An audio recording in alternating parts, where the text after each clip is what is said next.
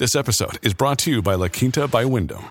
Your work can take you all over the place, like Texas. You've never been, but it's going to be great because you're staying at La Quinta by Wyndham. Their free bright side breakfast will give you energy for the day ahead. And after, you can unwind using their free high speed Wi Fi. Tonight, La Quinta. Tomorrow, you shine. Book your stay today at lq.com.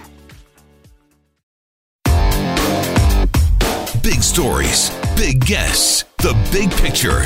Afternoons with Rob Breckenridge. Weekdays 1230 to 3, 770 CHQR.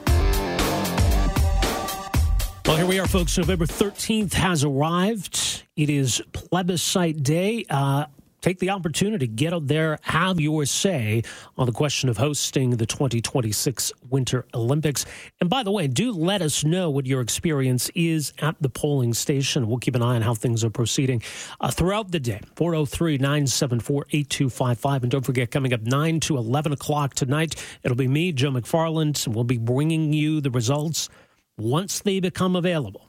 I was going to say as they come in, but we're just going to get it all in one fell swoop at some point tonight. Uh, so we'll go from not having any idea to knowing the results, but we will be on the air from 9 to 11 this evening. Now, we got a lot to get to still on the program today. Of course, uh, as we've known all along, the day after the Olympic plebiscite is going to be the day uh, that the city of Calgary presents its four year budget plan. It's expected uh, that there's going to be some bad news in that budget in the form of tax increases, service cuts. And then at some point, I suppose, if we're going to move forwards uh, on an Olympics, we're going to have to figure out how to budget for that. Uh, interestingly enough, there's a, a, new study out today from the C.D. Howe Institute looking at the budgeting practices of cities right across the country. And Calgary doesn't fare too well in all of this. Now, the study is called Show Us the Numbers Grading the Financial Reports of Canada's Municipalities. And it finds that for the most part, unfortunately, in Canada, a lot of our larger cities have numbers that are obscure, misleading, and just plain late.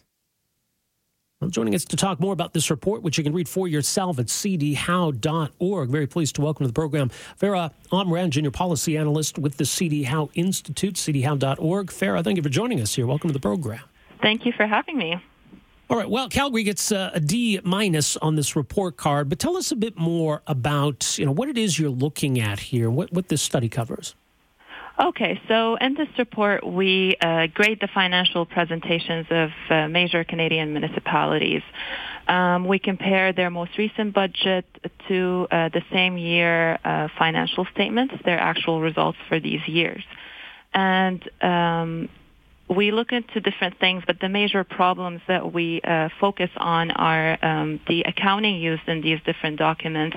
So a big major problem in these municipalities that they use inconsistent accounting between their budgets and financial statements, which makes uh, the comparison be- between the intentions and the results very difficult for an expert and even for a non-expert reader, which is the viewpoint that we'd like to adapt.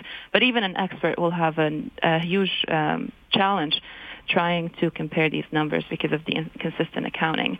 Other problems like burying the key uh, numbers uh, very deep in the budget where the users have to slip, um, flip through hundreds of pages to find the relevant numbers and also um, non timely uh, releases of these financial documents, sometimes the budget is not released uh, until mid-year when already ha- the, half of that spending has happened.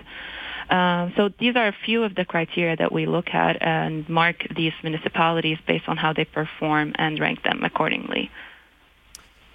Okay, so the, I mean, this isn't a question about you know how cities are being run, whether cities are making prudent financial decisions. It's not a question about how cities are being managed, but it's about how they're presenting their numbers and whether people are able to make sense of the information.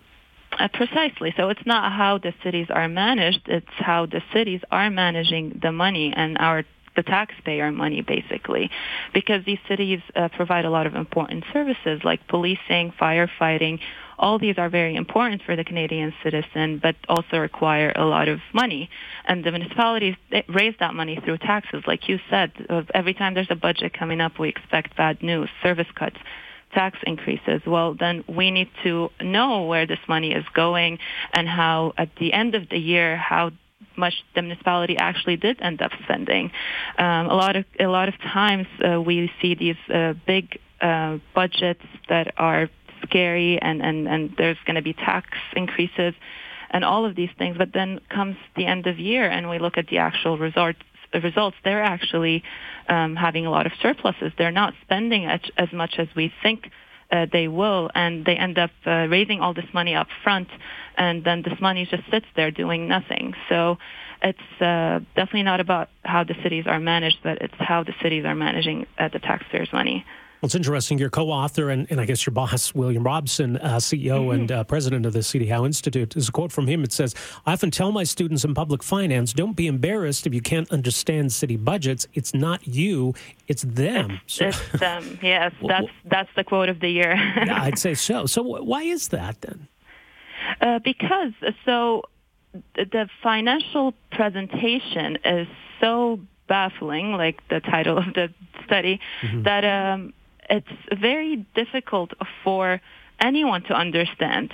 So we're trying to take the viewpoint of a non-expert reader, but even experts will have problems um, understanding the numbers and understanding the spending plans that the municipalities have and trying to compare them to the year-end results.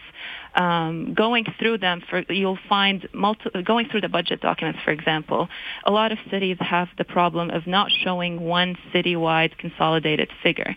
A non-expert reader won't be able to uh, identify which is the which one of these numbers is the most important number, and how why is this, this why is this number very different from the actual number that shows up in the um, the year-end financial results?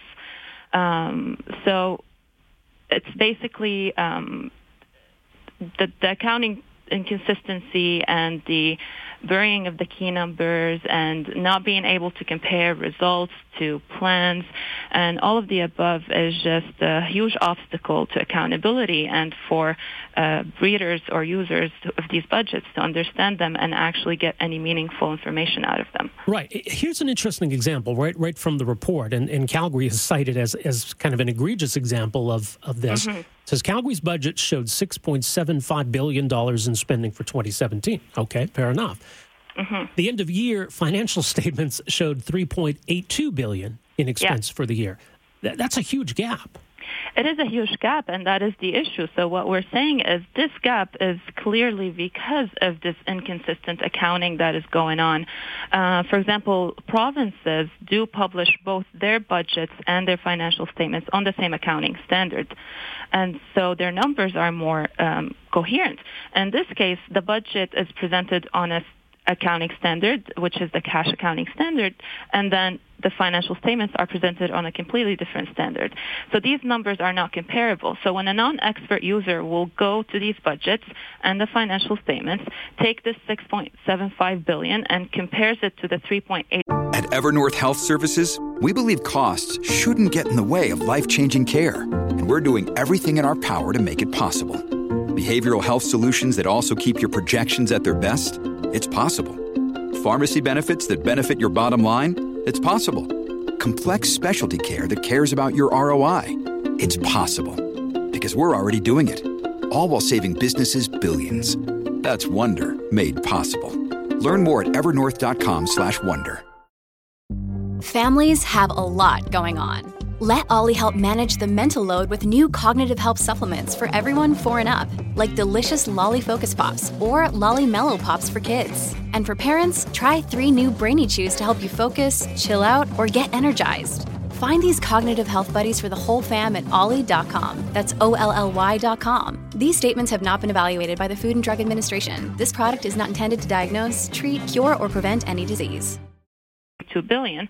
That user does not know that these are just not comparable numbers. It's like comparing oranges to apples. Um, and that's the issue here, that the, the municipalities are not providing the user with a clear picture.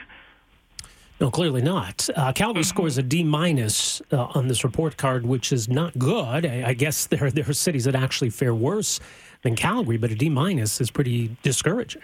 Yeah, it's not that good. The problem with Calgary um, that um, it published this four-year financial plan, for example, and every time it had updated it and showed the next year adjustments. It only shows, for example, net adjustments. So as a user, that doesn't really help me. When a, a city gives me the number net of user fees, um, that doesn't give me the full picture of their grasp on public resources because um, there's a difference between tax supported and rate supported. Tax supported services like policing and uh, rate supported services like water. The second one I can control as a cons- consumer. I can control my consumption, whereas the first one it's uh, imposed on me. So a lot of cities actually report the numbers net of the user fees because I'm going to be paying taxes for these services and they can fund them, uh, fund the tax supported services with their rate supported services.